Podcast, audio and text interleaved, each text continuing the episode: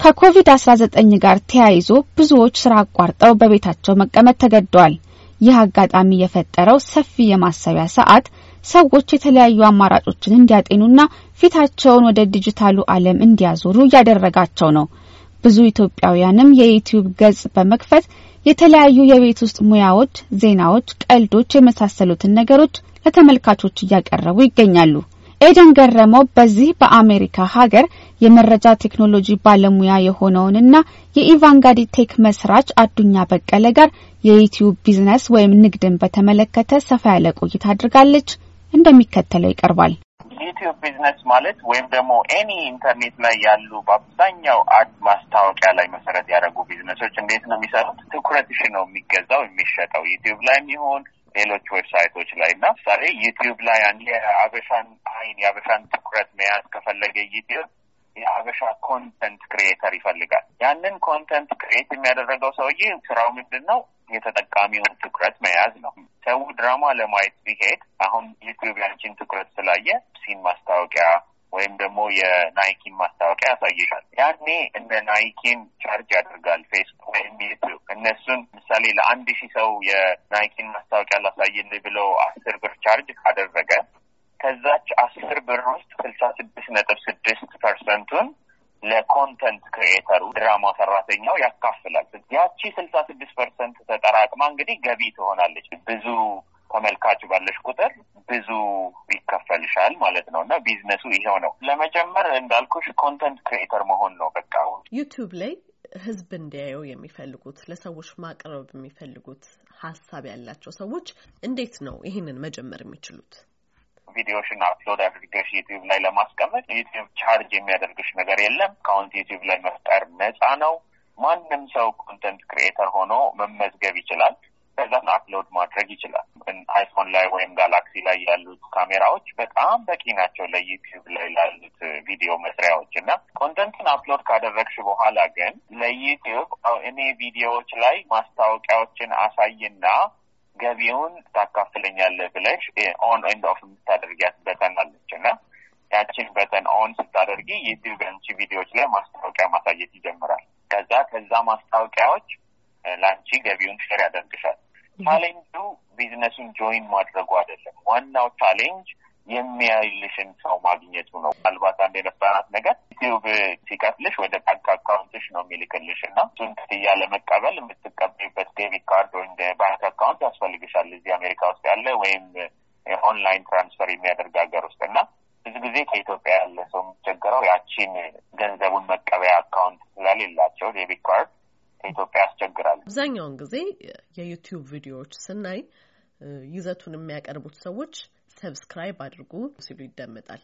ይሄ ምን ማለት ነው? subscribe ስታደርጊ ዩቲዩብ ላይ ምን ማለት ነው? ለዩቲዩብ ኦ ይሄኛው ቻናል የሚሰራውን ወድጀዋለሁ እና ሌላ ቪዲዮ ሲሰራ እንደ ማስታወሻ ነገር ስልኬ ላይ ላክልኝና ሄደ ይኸው ብለህ አስታውሰኝ ብሎ ማስታወቂያ እንዲላክለት ፍቃድ መስጠት ማለት ነው። subscribe ማለት ይሄ ማለት ምንድን ነው? ድጋሚ ድጋሚ ዩቲዩብ ቪዲዮ የሚያወጡ ሰዎች subscriber ካላቸው አንድ ቪዲዮ ሲያወጡ ለምሳሌ አንድ ሺህ subscriber ካላቸው አንድ ሺህ የአንድ ቪዲዮ ሲያወጡ ለአንድ ሺዎቹም ይኸው ቪዲዮ አውጥቷል የሚል ማስታወቂያ ዩቲዩብ ስለሚልክላቸው ወደ ቻናሉ ተመልሰሽ የሚሄዱ እድልሽን ይጨምረዋል። ገቢን በተመለከተ ደግሞ እናውራ። ዩቲዩብ ላይ ቪዲዮ የሚጭኑ ሰዎች በአማካኝ በሳምንት ወይም በወር ምን ያህል ሊያገኙ ይችላሉ? ይለያያል። ምሳሌ የዩቲዩብ ቻናሉ ተመልካቾቹ ያሉት አሜሪካ ውስጥ ከሆነ እና የዩቲዩብ channel ሉ owner ተመልካቾቹ ያሉት ኢትዮጵያ ውስጥ ከሆነ አንድ አይነት የሆነ ተመልካች ቢኖረውን ቪዲዮ የሚሰራው ብር የተለያየ ነው። ለምሳሌ አስር ሺህ ተመልካች ያለው አንድ ቪዲዮ ከኢትዮጵያ ከሆነ የታየው በአንድ ሺህ በአንድ ሺህ ስታካፋፊው ለኢትዮጵያ viewer ሲከፍል የሚያገኘው የሆነ ስልሳ ስድስት ብር ከስልሳ ስድስት ሳንቲም ነገር ነው በዶላር ኢትዮጵያ ውስጥ ያለው። እዚህ ሀገር ደግሞ በአማካይ አምስት ዶላር ነው የሚከፈለው። አስር ሺህ ተመልካች ኖሮት አንድ ሰው መስራት የሚችለው maximum እንግዲህ አሜሪካ ውስጥ እንኳን ቢታይለት ሰላሳ ምናምን ብር ነው። አብዛኛው millions millions የሚሆኑት ዩቲዩብ ላይ ያሉ ቪዲዮ ያላቸው ሰዎች አስር ሺህ view ም የላቸው አማካይ ካልሽኝ በጣም ትንሽ ነው። ስለዚህ መቶ ብር ለመስራት መቶ CPM ያስፈልግሻል ማለት ነው። ቢያንስ መቶ ሺህ ነገር view ያስፈልግሻል። መቶ ሺህ ተመልካች የማገኝበት ቪዲዮ በየወሩ መፍጠር እችላለሁ ወይ የሚለውን አስበሽ መቶ ብር መስራት ትችላለሽ። ቀላል ነገር አለ። ያን ያህል ትልቅ ኢንካም ያለው ነገር ለመሆን በየቀኑ በየሁለት ቀኑ የሚያወጣ ቪዲዮ የሚታይ ከሆነ ነው በጣም ገቢ ያለው እንጂ በአብዛኛው ሰው ከመቶ ዶላር ወይም ከዛ በታች ነው የሚሰራው። አሁን ደግሞ ከዩቲዩብ ተመልካቾች አኳያ አነጋገር እና ዩቲዩብ ላይ አንዳንድ ጊዜ ተመልካቾች በፊት ገጹ ላይ ያለው ማስታወቂያና ከፍተው ሲመለከቱት ያለው ይዘት ከርዕሱም ሆነ ከምስሉ ጋር ተመሳሳይ እንዳልሆነ ያነሳሉ። ይሄም በተመለከተ ተመልካቾች ምን ማወቅ አለባቸው? ተመልካቹ የማይጠቅም content ን ርዕሱ ሊሆን ተሸውደው ሊሆን ይችላል። ወይም ደግሞ እቺ thumbnail image ትባላለች። ወይም ዩቲዩብ ስትከፍቺ ፊት ለፊት ላይ የምትታየው ምስል የለችም። የቪዲዮ ምስል እዛ ላይ በሚቀመጠው ምስል ተሸውደው ሊሆን ይችላል። ወይም በተለያየ ምክንያት ተሸውደው ሊሆን ይችላል። ሰው ትኩረቱን ያባክናል። እንደዚህ አይነት social media ዌብሳይቶች ላይም ወይም ዩቲዩብን ጨምሮ ማለት ነው። ሰው ምናልባት ሰው መጠንቀቅ ያለበት አላስፈላጊ የሆነ ቪዲዮ ላይ ይሄንን መተካት የማይቻል ትኩረቴን እያባከንኩ ነው ወይስ አይደለም የሚለውን ማሰብ አለበት። ዋናው ዋናው ዋናው ትልቁ ነገር ሰው ማሰብ ያለበት እሱ ነው። ከዛ ውጭ ደግሞ አሁን የኢትዮጵያም ችግር ነው፣ የሌላውም ዓለም ችግር ነው። እዚህ አሁን አሜሪካ ሀገር ውስጥም two thousand six ላይ sixteen ላይ አይተነዋል፣ two thousand twenty ላይ አይተነዋል። ኢትዮጵያ ውስጥ አሁንም የምናየው ነው። እነዚህ ዩቲዩብ ላይ ያሉ content creator ኦች አንዳንዶቹ፣ ሁሉም አይደሉም፣ በጣም አንዳንዶቹ የሚያተኩሩት እንዴት ነው ብር መስራት የሚችለው የሚለው ላይ ብቻ ነው እንጂ የእኔ ቪዲዮ ምን አይነት ውጤት ያመጣል ለተመልካቹ፣ ለህዝቡ ምናምን የሚለውን አያስቡ። ብዙ ብር እስካመጣልኝ ድረስ እኔ ምን አገባኝ የሚል attitude ያላቸው የዩቲዩብ ቻናሎች አሉ። ከውስጥም እንደዚሁ አንዱን ዘር ከአንዱን ዘር የሚያጋጭ ቪዲዮ በማስቀመጥ እነሱ ሙሉ ትኩረታቸው ብር መስራት ላይ የሆኑ ሰዎች አሉ።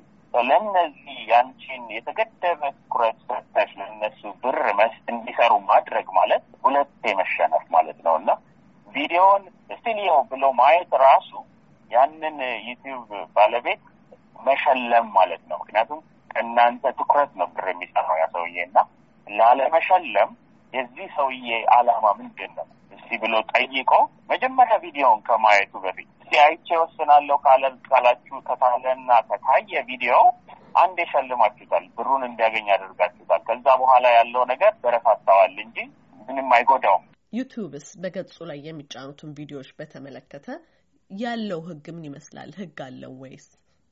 በተወሰነ ደረጃ ህግ አለው። ዩቲዩብ እንግዲህ ያው ራሱ ኮርፖሬሽን ነው፣ አንድ company ነው እና በሀገሪቷ ህግ አይደለም የሚመራው። ዩቲዩብ ራሱ በራሱ ኮርፖሬሽን ህግ ነው የሚመራው እና የራሳቸው የማይፈቅዷቸው content ኦች አሉ።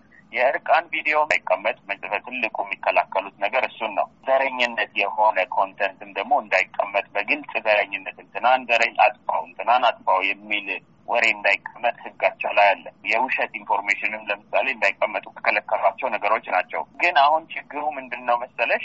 የእውነት ይሄንን ተግባራዊ ለማድረግ ስትመጪ ለምሳሌ የውሸት information ማስቀመጥ አትችልም ሲባል መጀመሪያ የትኛው ነው እውነት የትኛው ነው ውሸት የሚለውን ራሱ ለይቶ ማወቁ በጣም ከባድ ነው ከዩቲዩብ አንጻር። እዚህም ሀገር የምናየው ነው። ፖለቲካ ላይ አንድ information ይቀመጥና ዩቲዩብ ላይ አንደኛ ወገን ልክ ነው ይላል፣ አንደኛ ወገን ስህተት ነው ይላል። እርግጠኛ የሆነ እውነት እርግጠኛ የሆነ ውሸት ስላልሆነ ዩቲዩብ ላይ ያሉ እነዚህንን ፖሊሲ አስተግባሪ ሰዎች የሚወስዱት የራሳቸው ዳኝነት ነው የሚወስነው ብዙ ጊዜ እንጂ ግልጽ የሆነ መስመር የለም። ዩቱብ በገጹ ላይ የሚጫኑትን ቪዲዮዎች ይዘት በተመለከተ ያለው ሕግ እስኪ ምን ይመስላል? ምናልባት ያላልነው ነገር ምንድን ነው መሰለሽ፣ አሁን ከኮቪድ ጋር ተያይዘው ብዙ ሰው ወደዚህ ነገር እየገባ ነው። ቅድም እንዳልኩት ብር መስራቱ እዚህ ነገር ላይ ቀላል አይደለም ብለን አውርተናል። በአጠቃላይ የቴክኖሎጂ ዓለም ውስጥ የሚደረግ ጉዞ ወደፊት ወደዛ ስለሆነ የሚሄደው ይሄ ዩቲዩብ ላይ ቻናል ፈጥሮ ዩቲዩብን ቪዲዮን edit አድርጎ ባንክን ከዩቲዩብ ጋር ማገናኘት ምናምን በትንሽ ደረጃም ቢሆን ወደ ዲጂታል ዓለም የሚደረግ ጉዞ ነው። ሁሉም ሰው በተቻለ መጠን ብር ቢሰራበትም ባይሰራበትም ዩቲዩብ እንዴት ነው የሚሰራው? ምን ባደርግ ነው ብር መስራት የሚችለው?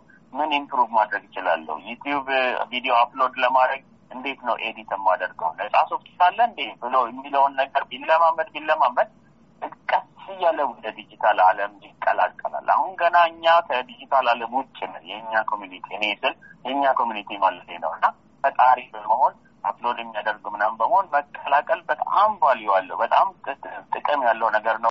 የሞከራችሁ ያላችሁ ሰዎች በርቱ። የማትሞክሩ ሰዎች ደግሞ ምንም ምክንያት የላችሁም ላለመሞከር እና ወይ ዩቲዩብ ቻናል ፍጠሩ፣ ወይ programming አጥኑና website መስራት ተማሩ። ብቻ ወደ ዲጂታል ዓለም ጉዞ ሁሉም መጀመር አለበት። ሁሉም ሰው በጣም ነው የማመሰግነው አዱኛ። እንግዲህ thank you ብያለሁ።